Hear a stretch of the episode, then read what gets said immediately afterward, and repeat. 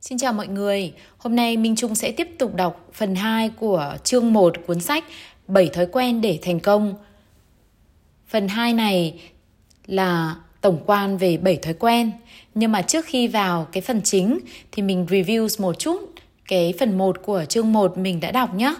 Các bạn có ấn tượng điều gì không? Trung có ấn tượng một đoạn sau mình sẽ đọc và chia sẻ lại cho các bạn để các bạn nhớ lại nhé.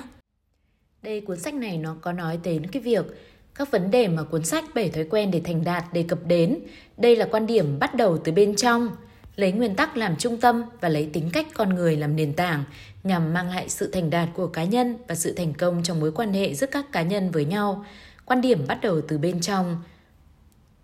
Chú trọng ý thức bắt đầu từ bản thân, bản ngã và quan trọng hơn bắt đầu từ phần cốt lõi của bản ngã, những mô thức, tính cách và vận động của con người.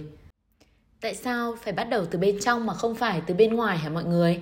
Vì bây giờ cuộc sống của chúng ta, chúng ta nhìn vào bên ngoài nhiều hơn và phán xét người khác nhiều hơn, đòi hỏi nhiều hơn mà mọi người không nhận ra rằng để hạnh phúc thì trước tiên bản thân mình phải hạnh phúc trước đã mình phải dọn dẹp cái khu vườn bên trong của mình cái ngôi nhà tâm hồn bên trong của mình phải sạch sẽ thoáng mát thì mới đón được một cái vị khách nào đó vào ở cùng mình.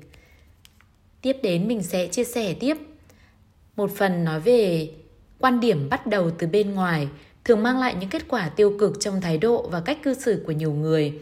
Họ thường cảm thấy mình là người không có hạnh phúc, là nạn nhân và bất lực. Họ chỉ tập trung vào nhược điểm của người khác và luôn cho rằng hoàn cảnh khó khăn, tình trạng trì trệ mà mình phải chịu đựng thuộc về trách nhiệm của ai đó nghe có quen không mọi người? Cái này gọi là cái bệnh à, đóng vai nạn nhân đấy mọi người. Có nghĩa bất kỳ chuyện gì xảy ra trong cái cuộc sống của mình đầu tiên mình phải đi tìm một ai đó đổ lỗi đã mà mình không quay về bên trong mình nhìn xem vấn đề này xuất phát từ đâu lỗi mình lỗi của mình ở đâu mình có thể thay đổi được vấn đề này không? Mà đầu tiên mình sẽ phải đổ tại tại cái này tại cái kia nên mình mới hành động như vậy.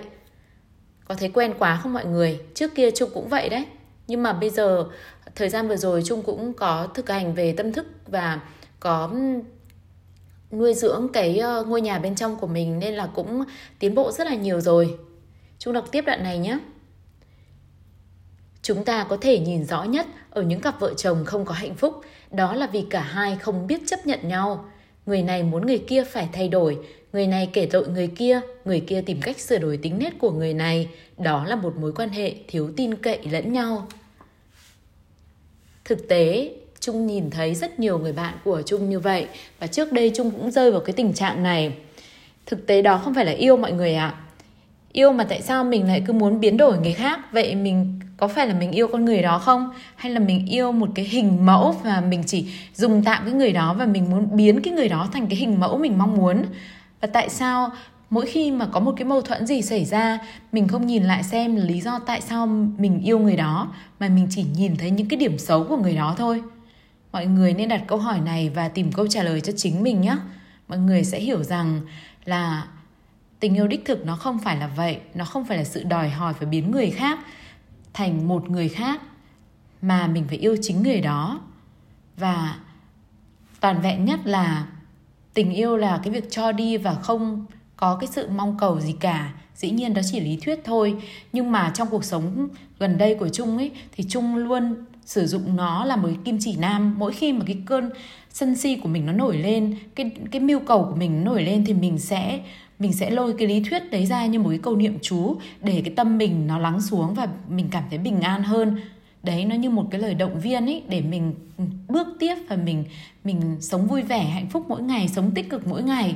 Và khi mà mình, cái năng lượng tích cực của mình nó tràn trề như vậy rồi, tự nhiên cái người kia người ta cũng thay đổi và mình cũng cảm thấy cuộc sống, mình nhìn thấy mặt tích cực của người ta không như trước kia là nhìn thấy mặt tiêu cực nhiều hơn mọi người cứ thử xem, khi mà năng lượng tích cực ở trong người mình nó tràn trề nó sẽ lan tỏa đến những người xung quanh và cái người ta bảo là hai con người phải hạnh phúc thì mới mang được lại hạnh phúc cho nhau. Còn nếu mà hai con người cứ tổn thương và đau khổ ấy và cố tìm đến nhau để nghĩ rằng có thể dựa dẫm vào nhau ấy thì chỉ mang lại bất hạnh cho nhau thôi. Đó là toàn bộ những cái cảm xúc của Trung khi đọc cái phần ờ, mình vừa chia sẻ và mình tâm đắc ở trong cái phần 1 của chương 1. Bây giờ mình sẽ tiếp tục vào phần chính nhé. Tổng quan về 7 thói quen. Mỗi người thể hiện mình qua những việc thường làm, thế nên sự xuất sắc của một con người không phải là ở hành động mà là thói quen, theo Aristotle. Về cơ bản, tính cách của chúng ta là một bộ phận của thói quen. Ngạn ngữ có câu, gieo suy nghĩ, gặt hành động, gieo hành động gặt thói quen, gieo thói quen gặt tính cách và gieo tính cách gặt số phận. Có thể nói, thói quen là khuôn mẫu nhất quán, đôi khi vô thức, thể hiện tính cách của chúng ta một cách thường xuyên, hàng ngày và quyết định tính hiệu quả hay không hiệu quả trong mọi hoạt động, tạo nên sức mạnh bên trong của chúng ta. Horace Mann là một nhà sư phạm vĩ đại từng nói, thói quen cũng giống như dây thừng, hàng ngày chúng ta bện thừng từng sợi dây nhỏ và bện càng nhiều thì sợi dây thừng càng khó đứt. Bản thân tôi không đồng ý với phần cuối của câu nói này, tôi cho rằng nó có thể bị đứt cũng như thói quen là thứ có thể học và cũng có thể từ bỏ nhưng việc đó đòi hỏi phải có một quá trình và một quyết tâm cao những ai từng theo dõi hành trình đổ bộ của con người từ tàu Apollo 11 lên mặt trăng rồi trở về trái đất chắc hẳn đều sững sờ trước sự kiện lịch sử này. Họ sẽ thốt lên, thật là phi thường hay không thể tin được. Thế nhưng những ngôn từ đó vẫn chưa đủ để diễn tả những giây phút đáng ghi nhớ đó. Để có được thành công vĩ đại ấy, các nhà du hành vũ trụ đã phải vượt qua sức hút cực lớn của trái đất Năng lượng bỏ ra trong vài phút đầu tiên khi con tàu rời khỏi bệ phóng và trong những dặm đầu tiên của cuộc hành trình còn nhiều hơn tổng số năng lượng được dùng trong nhiều ngày sau đó để thực hiện cuộc hành trình dài nửa triệu dặm. Thói quen cũng vậy, nó có sức hút rất lớn, lớn hơn nhiều so với những gì chúng ta có thể nhận thấy. Một chú, một chút ý chí hay một vài thay đổi trong cuộc sống chưa đủ để xóa bỏ những thói quen đã ăn sâu vào bản thân như sự thiếu quyết tâm, thiếu kiên nhẫn, tính kiêu ngạo và ích kỷ, mọi sự cất cánh đều cần một nỗ lực phi thường. Chỉ cần vượt qua được sức hút của thói quen sự tự do của chúng ta sẽ được đẩy lên một tầm cao mới. Cũng như các nguồn năng lượng tự nhiên khác sức hút của trọng lực có thể có lợi hoặc có hại lực hút của trọng lực có thể cản trở con người đến với vũ trụ đầy bí ẩn nhưng cũng chính họ nó lại có khả năng liên kết thế giới này thành một thể thống nhất và giữ trái đất nằm đúng quỹ đạo tạo ra một trật tự nhất định trong vũ trụ. Thói quen cũng vậy, đó là một lực hút rất lớn. Nếu biết sử dụng một cách hiệu quả, chúng ta có thể dùng nó để tạo ra sự gắn kết và trật tự cần thiết nhằm mang lại thành công trong cuộc sống chúng ta. Một, thói quen là gì? Trong phạm vi cuốn sách này, chúng ta xem thói quen là giao điểm của tri thức, kỹ năng và khát vọng. Trong đó, tri thức là một mô thức lý thuyết, tức làm gì và tại sao, kỹ năng là làm như thế nào, còn khát vọng là động cơ và ý muốn hành động. Muốn tạo một thói quen trong cuộc sống, chúng ta cần phải có cả ba yếu tố này.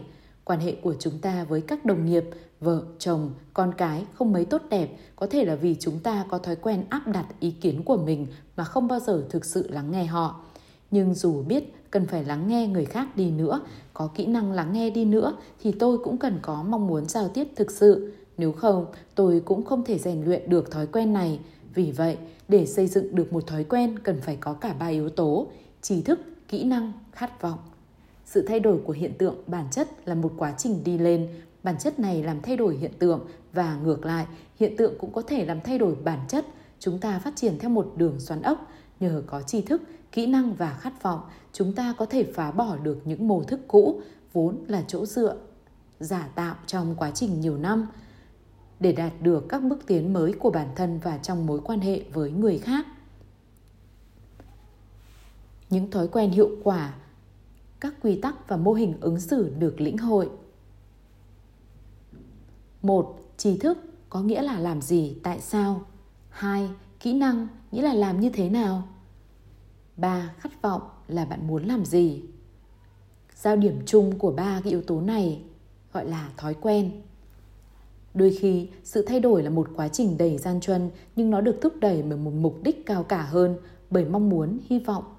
Bởi mong muốn hy sinh cái hiện tại để đạt được thành tựu lớn trong tương lai và nó mang lại hạnh phúc.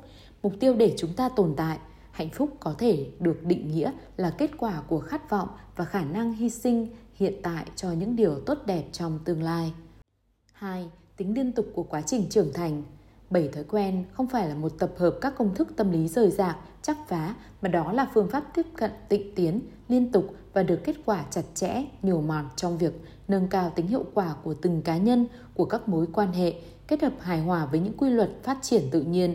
Bảy thói quen giúp chúng ta liên tục tiến lên trong các bước của quá trình trưởng thành, từ phụ thuộc sang độc lập rồi đến tường hỗ.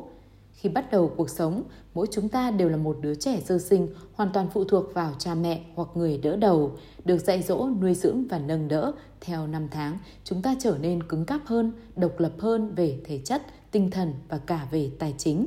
Cho đến khi chúng ta có thể tự chăm sóc bản thân mình và trở thành một con người tự chủ, tự lực. Càng trưởng thành, chúng ta càng nhận thức được rằng mọi sự vật trên đời đều tác động qua lại lẫn nhau, rằng có một hệ sinh thái chi phối cả tự nhiên và xã hội chúng ta phát hiện ra rằng việc nâng mình lên một tầm cao mới phụ thuộc rất nhiều vào mối quan hệ với những người xung quanh, nghĩa là cuộc sống của con người luôn có sự tương hỗ. Nhìn tổng thể, sự phát triển của con người từ thời thơ ấu đến khi trưởng thành là phù hợp với quy luật tự nhiên. Tuy nhiên, có nhiều chiều hướng phát triển, chẳng hạn sự trưởng thành về thể chất không nhất thiết đi liền với trưởng thành về tình cảm hay trí tuệ. Mặt khác, một người chậm phát triển về thể chất không hẳn là kém trưởng thành về mặt trí tuệ hay tình cảm. Trên con đường phát triển liên tục của sự trưởng thành, phụ thuộc là mô thức thuộc về người khác. Anh chăm sóc tôi, anh đến hoặc không đến với tôi, tôi trách anh về hậu quả xảy ra, còn độc lập mới chính là mô thức của tôi. Tôi có thể làm việc này, tôi chịu trách nhiệm, tôi biết tự lực, tôi có quyền lựa chọn. Nhưng tương thuộc là mô thức thuộc về chúng ta, chúng ta có thể cùng làm việc chúng ta có thể hợp tác với nhau chúng ta có thể kết hợp tài năng và năng lực lại để cùng làm những việc lớn. Người phụ thuộc dựa vào người khác để đạt được điều mình muốn. Người độc lập luôn có được cái mình muốn bằng chính nỗ lực của bản thân. Còn người tương thuộc thì biết kết hợp nỗ lực của mình với những nỗ lực của người khác để đạt được thành công lớn nhất. Nếu bị phụ thuộc về bản chất chẳng hạn như bị bại liệt hay tật nguyền, tôi sẽ phải cần đến sự giúp đỡ của người khác. Nếu bị phụ thuộc về tình cảm, tôi sẽ cần phải đến nhận xét của người khác để làm mình cảm thấy có giá trị và an tâm. Nếu là người phụ thuộc về trí tuệ, tôi sẽ phải nhờ người khác suy nghĩ hộ mọi vấn đề trong cuộc sống.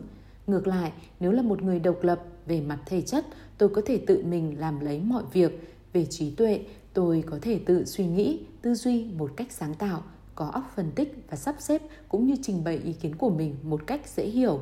Về tình cảm, tôi sẽ tự làm chủ bản thân, cảm nhận được chính mình và sẽ không bị chi phối bởi câu hỏi, tôi có được người khác yêu mến hay đối xử tốt không? Có thể dễ dàng nhận thấy rằng, người có tính độc lập tỏ ra chín chắn hơn nhiều so với những người có tính phụ thuộc. Rèn luyện được tính độc lập là một thành công lớn, nhưng đó không phải là tất cả. Hiện nay, tính độc lập đang là mô thức được xã hội đề cao. Hầu hết sách báo viết về cách sống đến sùng bái tính độc lập như thể giao tiếp, làm việc nhóm hay hợp tác đều kém giá trị hơn. Họ xem tính độc lập như mục tiêu tối thượng mà mọi cá nhân và xã hội cần hướng tới, nhưng thực chất việc nhấn mạnh tính độc lập phần nhiều xuất phát từ phản ứng trước sự phụ thuộc như một cách chống đối việc kiểm soát, chi phối và khống chế của người khác đối với chúng ta. Nhiều người hiểu không thấu đáo về khái niệm tương thuộc, thường liên tưởng, thậm chí đồng nhất nó với sự phụ thuộc. Vì vậy, chúng ta thấy có những người nhân danh độc lập, giải phóng con người nhưng thực chất là vì ích kỷ cá nhân, tư lợi mà ly hôn, bỏ rơi con cái và lảng tránh mọi trách nhiệm xã hội. Phản ứng ở những người có tham vọng thoát khỏi sự gò bó để tự khẳng định mình và làm những việc mình muốn, thường bộc lộ nhiều sự phụ thuộc cơ bản, trong khi cố gắng đạt được mục tiêu, họ lại bộc lộ nhiều khuyết điểm để những sự kiện nằm ngoài khả năng kiểm soát của bản thân chi phối. Tất nhiên, chúng ta cần phải thay đổi hoàn cảnh, thế nhưng phụ thuộc lại là một vấn đề thuộc về quá trình trưởng thành của từng cá nhân mà ít liên quan đến hoàn cảnh. Ngay cả trong hoàn cảnh thuận lợi hơn thì sự phụ thuộc vẫn thường được duy trì. Tuy nhiên, nó có thể được giải phóng bằng sự độc lập, thực sự trong tính cách chúng ta. Chúng cho chúng ta có thêm sức mạnh để chủ động hành động hơn là bị động đối phó. Đó là một mục tiêu tốt đẹp, nhưng không phải là mục tiêu tối thượng của một cuộc sống thành đạt. Tư duy độc lập đơn thuần không thể phù hợp với thực tại có tính tương thuộc. Những người có tính độc lập mà không đủ trưởng thành để suy nghĩ và hành động một cách tương thuộc thì họ chỉ có thể là những cá nhân tốt, chứ không thể là nhà lãnh đạo hay đồng đội tốt vì họ không xuất thân từ mô thức của sự tương thuộc cần thiết cho sự thành công trong các mối quan hệ hôn nhân, gia đình, tổ chức. Về bản chất, cuộc sống có tính tương thuộc cao nên việc tìm cách đạt được hiệu quả tối đa bằng tính độc lập thì chẳng khác nào tìm cách chơi quần vợt bằng chiếc gậy đánh golf. Nghĩa là phương pháp không thích hợp với thực tiễn. Tính tương thuộc là một khái niệm chín chắn và tiến bộ hơn nhiều so với tính độc lập. Nếu tương thuộc về thể chất, dù là người tự lực và có khả năng, chúng ta cũng sẽ liên kết sức mạnh để có được kết quả tốt hơn trong công việc. Nếu tương thuộc về tình cảm, dù nhận ra ý nghĩa của bản thân, chúng ta cũng cần chia sẻ tình cảm với người khác.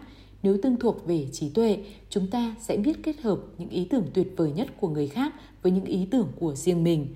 Do đó, nếu có tính tương thuộc, chúng ta sẽ có cơ hội để chia sẻ bản thân mình với người khác một cách sâu sắc và có ý nghĩa, sẽ tiếp cận được các nguồn lực và tiềm năng lớn lao của những người xung quanh. Chỉ có những người sống độc lập mới rèn luyện được tính tương thuộc. Người phụ thuộc thường không có được những mối quan hệ tương thuộc vì họ không thể liên kết với người khác trong khi chưa đủ khả năng làm chủ bản thân.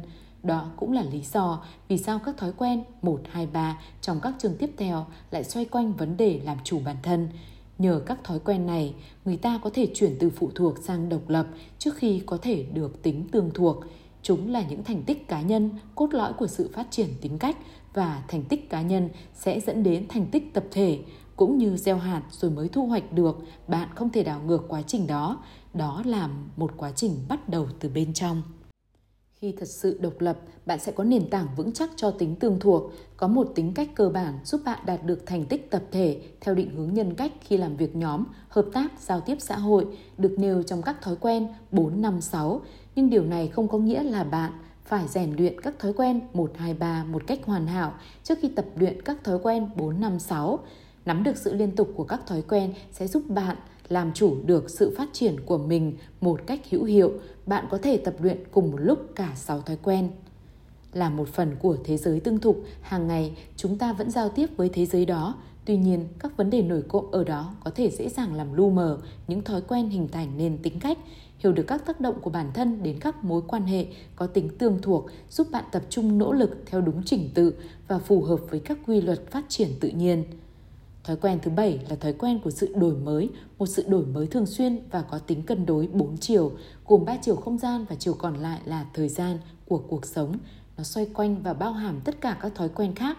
Đó là thói quen hoàn thiện không ngừng, tạo ra một quá trình phát triển theo đường xoắn ốc để nâng bạn lên một trình độ hiểu biết mới mà và sống theo từng thói quen khi bạn nhìn nhận nó ở góc độ cao hơn. Biểu đồ dưới đây là sự thể hiện bằng hình ảnh theo trình tự và tính tương thuộc của 7 thói quen. Nó sẽ được sử dụng xuyên suốt cuốn sách này khi chúng ta khảo sát cả hai khía cạnh, mối quan hệ có trình tự giữa các thói quen và sự kết hợp vận động của chúng. Khi liên kết với nhau, 7 thói quen sẽ tạo ra những hình thức mới của nhau và làm tăng giá trị cho nhau. Mỗi khái niệm hay mỗi thói quen sẽ được trình bày rõ ràng trong các phần tiếp theo.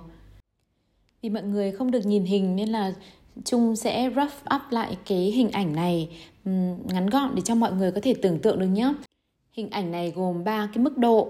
À, cái level đầu tiên là cuộc sống đang là phụ thuộc và level thứ hai là độc lập và level cao nhất là tương thuộc. Để từ cái level phụ thuộc ấy lên đến cái level độc lập thì mọi người phải thực hành được ba cái thói quen, ba thói quen này liên quan đến thành tích cá nhân Thứ nhất là luôn chủ động, thứ hai bắt đầu từ mục tiêu đã được xác định và thứ ba ưu tiên cho điều quan trọng nhất. Và khi mình đã có được cái độc lập này rồi thì mình sẽ lên cái level tương thuộc thông qua rèn luyện ba cái thói quen tiếp theo. Ba thói quen này liên quan đến thành tích tập thể. Thói quen thứ tư, tư duy cùng thắng. Thói quen thứ năm, lắng nghe và thấu hiểu lẫn nhau. Thói quen thứ sáu, đồng tâm hiệp lực. Và bao quanh sáu cái thói quen này ấy, là thói quen thứ bảy, rèn rũa bản thân.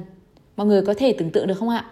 Chúng đọc tiếp nhé 3. Định nghĩa về tính hiệu quả.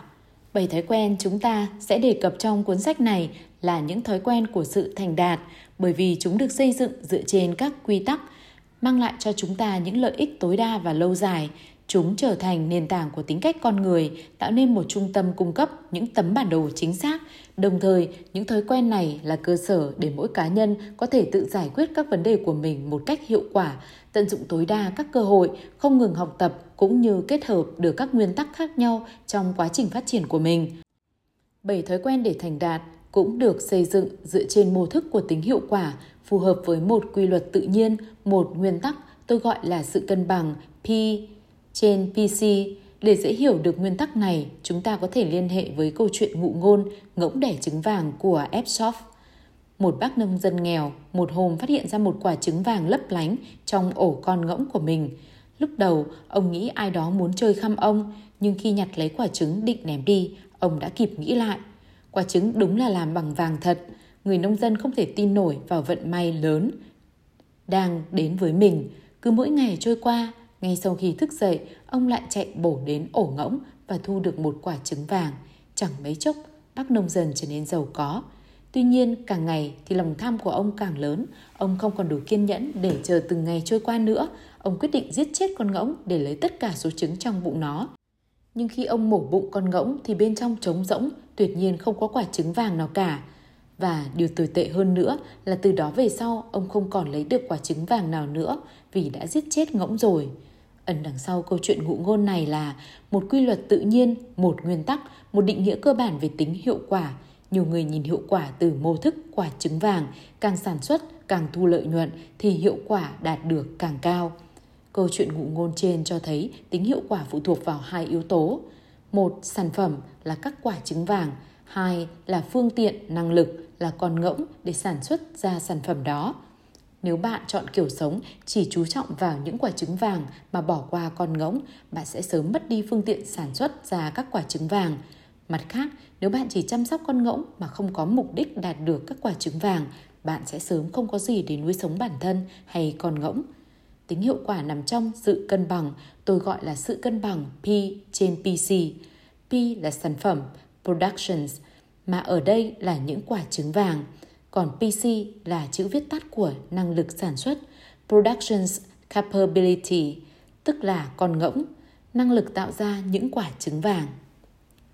4. Ba loại tài sản Về cơ bản có ba loại tài sản, tài sản vật chất, tài sản tài chính và tài sản con người.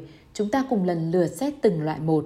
Cách đây vài năm, tôi mua một tài sản vật chất, đó là một chiếc máy cắt cỏ. Tôi sử dụng thường xuyên chiếc máy này mà chẳng hề bảo dưỡng gì cả. Thế nên, sau hai vụ mùa, nó bắt đầu hỏng hóc. Trong lần sửa chữa đầu tiên, động cơ chỉ còn một nửa công suất ban đầu. Như vậy, về cơ bản, chiếc máy không còn dùng được nữa. Tôi nhận ra rằng, giá như chịu đầu tư bỏ vào PC, năng lực sản xuất, tức là chăm sóc và bảo dưỡng chiếc máy, thì tôi có thể được hưởng P, sản phẩm của nó, một sân cỏ đẹp. Vì không sớm nhận ra điều đó nên hậu quả là tôi phải bỏ ra nhiều thời gian và tiền bạc hơn để mua một chiếc máy cắt cỏ mới. Rõ ràng đây là một việc không hiệu quả. Vì theo đuổi các lợi ích hay kết quả trước mắt, chúng ta thường hủy hoại những tài sản vật chất có giá trị như một chiếc xe hơi, một cái máy vi tính, máy giặt, thậm chí cả cơ thể và môi trường sống của chúng ta. Giữ cân bằng giữa P và PC sẽ tạo ra sự khác biệt lớn trong việc sử dụng có hiệu quả các tài sản vật chất. Sự cân bằng P và PC cũng tác động mạnh mẽ đến việc sử dụng có hiệu quả các sản phẩm tài chính. Chúng ta thường lẫn lộn giữa vốn gốc và lãi ở mức nào. Có bao giờ bạn sử dụng thâm vào vốn gốc của mình để tăng mức sống? Trong kinh doanh, nếu chúng ta giảm vốn gốc thì thường kéo theo khả năng giảm lợi nhuận, tức là giảm thu nhập và nguồn vốn sẽ ngày càng cạn dần cho đến khi không còn đủ để cung cấp cho các nhu cầu cơ bản nữa. Loại tài sản tài chính quan trọng nhất là khả năng tạo ra thu nhập của mỗi chúng ta. Nếu không đầu tư liên tục vào việc tăng PC, khả năng lựa chọn của chúng ta sẽ bị giới hạn rất nhiều. Chúng ta sẽ bị trói buộc vào hoàn cảnh, sợ phải nghe ý kiến của mọi người từ cấp trên đến đồng nghiệp và cấp dưới, sẽ bị phụ thuộc về kinh tế và rơi vào thế bị động, và đây cũng là một việc không hiệu quả. Trong lĩnh vực con người, sự cân bằng P và PC còn quan trọng hơn nữa vì con người là chủ thể kiểm soát tài sản vật chất và tài sản tài chính. Ví dụ, nếu hai người kết hôn với nhau chỉ vì những quả trứng vàng, vì lợi ích mà không quan tâm đến việc xây đắp mối quan hệ tình cảm, thì họ thường trở nên thiếu nhạy cảm và thiếu suy nghĩ, bỏ qua những cử chỉ quan tâm, chăm sóc tuy nhỏ nhưng rất quan trọng đối với mối quan hệ sâu sắc.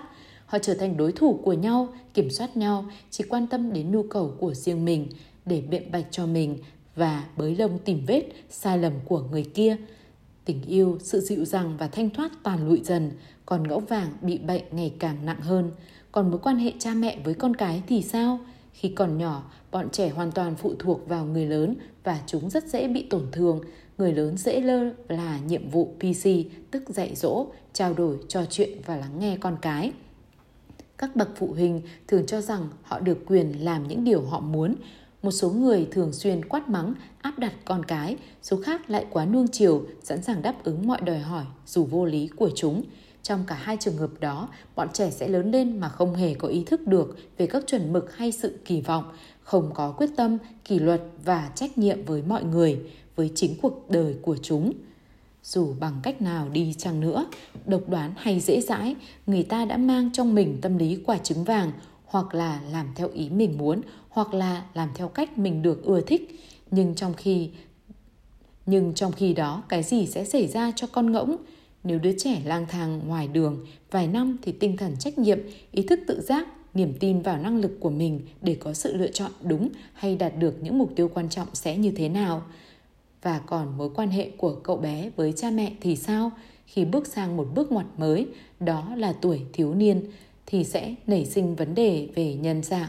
Liệu cậu bé có cho rằng cha mẹ sẽ lắng nghe mình mà không hề phán xét, rằng cha mẹ sẽ thực sự quan tâm đến mình như một con người, rằng cha mẹ là người đáng tin cậy trước bất cứ điều gì xảy ra? Liệu mối quan hệ có đủ mạnh để cha mẹ trao đổi, trò chuyện và tạo ảnh hưởng với cậu?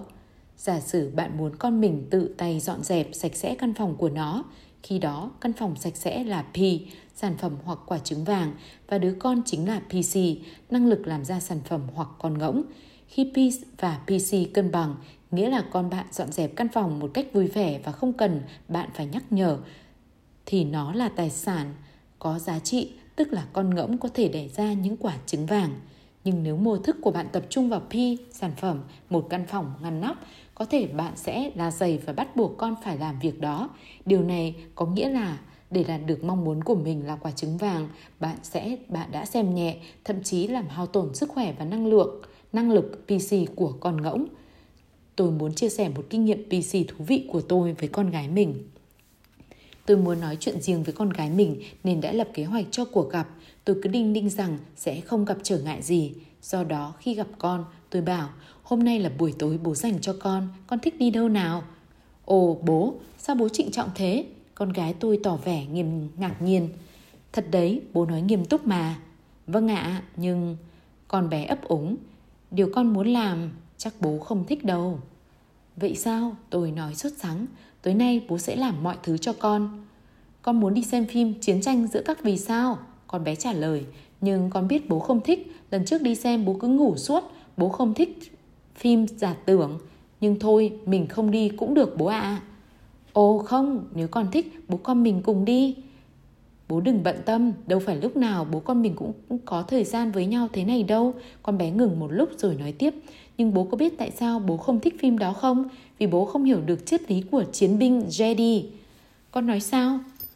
Bố còn nhớ những gì bố thường giảng dạy con không? Đó chính là những gì chiến binh Jedi được huấn luyện. Thật thế sao? Vậy thì bố con mình phải đi xem chiến tranh giữa các vì sao mới được. Thế là chúng tôi đến dạp chiếu phim, con bé ngồi cạnh tôi và chuyển cho tôi mô thức đó. Tôi trở thành học trò của nó. Điều đó thật kỳ diệu. Tôi bắt đầu nhận ra mô thức mới mà toàn bộ triết lý cơ bản và sự luyện tập của chiến binh xe đi được thể hiện trong những hoàn cảnh khác nhau. Kinh nghiệm này không phải là kinh nghiệm về P được vạch sẵn. Đó là kết quả bất ngờ của việc đầu tư vào PC. Đó là sự gắn bó và rất đáng hài lòng nhưng chúng tôi cũng được hưởng cả những quả trứng vàng nữa khi mà con ngỗng chất lượng của mối quan hệ được nuôi dưỡng tốt. 5. Nguyên tắc PC trong tổ chức một trong những khía cạnh có giá trị lớn lao của bất kỳ một nguyên tắc đúng đắn nào là nó hợp lý và có thể áp dụng được trong mọi hoàn cảnh. Trong cuốn sách này, tôi muốn chia sẻ với các bạn một số cách áp dụng các nguyên tắc trong một tổ chức, gia đình hay bản thân bạn khi không tôn trọng sự cân bằng PPC trong việc sử dụng các tài sản vật chất của một tổ chức, người ta sẽ làm giảm đi hiệu quả hoạt động của tổ chức đó và thường để lại cho người khác hậu quả những con ngỗng đang dãy chết. Ví dụ, một người phụ trách tài sản vật chất là một chiếc máy sản xuất. Do đang hào hức gây ấn tượng với cấp trên nên anh ta đã cho chiếc máy làm việc với công suất tối đa cả ngày lẫn đêm, không cho máy nghỉ hay bảo dưỡng. Sau một thời gian ngắn, sản lượng tăng lên đáng kể, chi phí sản xuất giảm và lợi nhuận tăng vọt, đồng thời anh ta được thăng chức, đúng là những quả trứng vàng. Nhưng nếu bạn là người kế nhiệm của anh ta, bạn sẽ hưởng một con ngỗng ốm, yếu, kiệt sức, một cái máy đã đến lúc bị dì rét và bắt đầu hỏng hóc. Bạn phải đầu tư nhiều chi phí và thời gian cho việc bảo trì, bảo dưỡng, sản lượng không đáp ứng yêu cầu, chi phí tăng vọt, lợi nhuận giảm xuống đột ngột. Vậy ai là người bị lên án vì đã gây tổn thất những quả trứng vàng này? Chính là bạn. Người tiền nhiệm của bạn mới thực sự là người gây tổn thất cho tài sản, nhưng hệ thống kế toán chỉ báo cáo đơn vị sản lượng, chi phí và lợi nhuận mà thôi. Sự cân bằng P trên PC cũng đặc biệt quan trọng khi áp dụng vào tài sản con người trong một tổ chức, cả nhân viên lẫn khách hàng. Tôi biết có một hiệu ăn phục vụ món súp chai tuyệt hảo và luôn chật cứng người vào mỗi buổi trưa nhưng vì một lý do cá nhân, người chủ đã bán lại cửa hàng cho người khác. Người chủ mới chú trọng vào những quả trứng vàng, ông ta quyết định pha thêm nước mắm vào món súp. Trong tháng đầu tiên, chi phí giảm xuống và doanh thu không đổi nên lợi nhuận tăng lên. Nhưng tháng tiếp theo, khách hàng bắt đầu vắng đi, sự tin cậy không còn và doanh số gần như bằng không. Người chủ mới cố gắng một cách tuyệt vọng để khôi phục lại uy tín nhưng vô phương cứu chữa. Nguyên do là vì ông ấy đã xem thường khách hàng, đánh mất lòng tin và sự trung thành của họ. Ông ấy không còn con ngỗng để sinh sản ra những quả trứng vàng nữa. Có nhiều tổ chức rất quan tâm đến khách hàng nhưng lại hoàn toàn xem nhẹ những nhân viên làm việc trực tiếp với khách hàng. Nguyên tắc PC là luôn luôn cư xử với các nhân viên của bạn như cách bạn muốn họ cư xử với những khách hàng thân thiết nhất – người ta có thể mua được cánh tay của người khác nhưng không thể mua được cánh nhưng không thể mua được trái tim. Trái tim chính là nơi chứa đựng sự nhiệt tình và lòng trung thành. Người ta có thể mua đôi vai của người khác nhưng không thể mua được khối óc của họ. Nơi đó ẩn chứa sức sáng tạo, trí thông minh và tài năng tháo vát. Nhiệm vụ PC trong trường hợp này là cư xử với nhân viên như những người tình nguyện, cũng như bạn cư xử với khách hàng như những người tình nguyện họ sẽ tình nguyện dâng hiến cả con tim và khối óc của bạn cũng như và khối óc cho bạn cũng như cho công việc mà họ đang đảm trách. Lần nọ, khi chúng tôi đang họp nhóm thì có người đưa ra vấn đề. Các anh sẽ làm gì để trị những nhân viên lười biếng và kém năng lực? Một người đáp, cho họ hình phạt thích đáng. Và nhiều người khác cũng đồng tình với lối quản lý theo quan điểm chấn chỉnh tống khứ. Cuộc tranh luận bắt đầu và trở nên sôi nổi. Nhưng một người khác trong nhóm lại đặt câu hỏi, thế ai là người đi tuyển những người của nợ đó? Họ không phải là của nợ, một người phản đối. Được rồi, thế tại sao anh không làm như vậy với các khách hàng của anh? Ví dụ anh có thể nói, nghe này nếu ông không mua thì mời ông đi ra khỏi đây cho. Dù sao cũng không được làm thế với khách hàng. Thế thì tại sao anh lại làm như vậy với nhân viên của mình? Vì họ là người làm thuê cho tôi. Thế à, thế nhân viên của anh có tận tụy làm việc cho anh không? Tốc độ thay người của công ty anh như thế nào? Anh đùa à, thời buổi này làm sao tìm được người tốt, tốc độ thay thế nhân viên phải nói là quá lớn. Rồi vắng mặt và nghỉ không phép, tôi buộc phải cho tăng ca vào ban đêm, tôi thấy họ chẳng mang gì tới công việc cả. Việc chú trọng vào những quả trứng vàng ở những người có quan điểm chấn chỉnh và tống khứ như trên hoàn toàn không đủ để khai thác nguồn năng lượng to lớn trong mỗi trái tim và khối óc của nhân viên.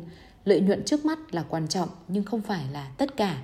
Tính hiệu quả nằm trong sự cân bằng, nếu quá tập trung vào P thì sẽ làm tổn hại sức khỏe, làm hư hỏng máy móc, làm cạn kiệt vốn liếng và phá rỡ các mối quan hệ. Nếu quá tập trung vào PC thì cũng giống như một người chạy 3 hay 4 giờ mỗi ngày rồi khoác lác về việc kéo dài thêm tuổi thọ 10 năm mà quên rằng ngần ấy thời gian cũng chỉ dùng để chạy. Giữ được sự cân bằng PC, sự cân bằng giữa quả trứng vàng với sức khỏe và năng lực của con ngỗng – thường là một việc khó, nhưng đó thực chất là điều cốt lõi của tính hiệu quả.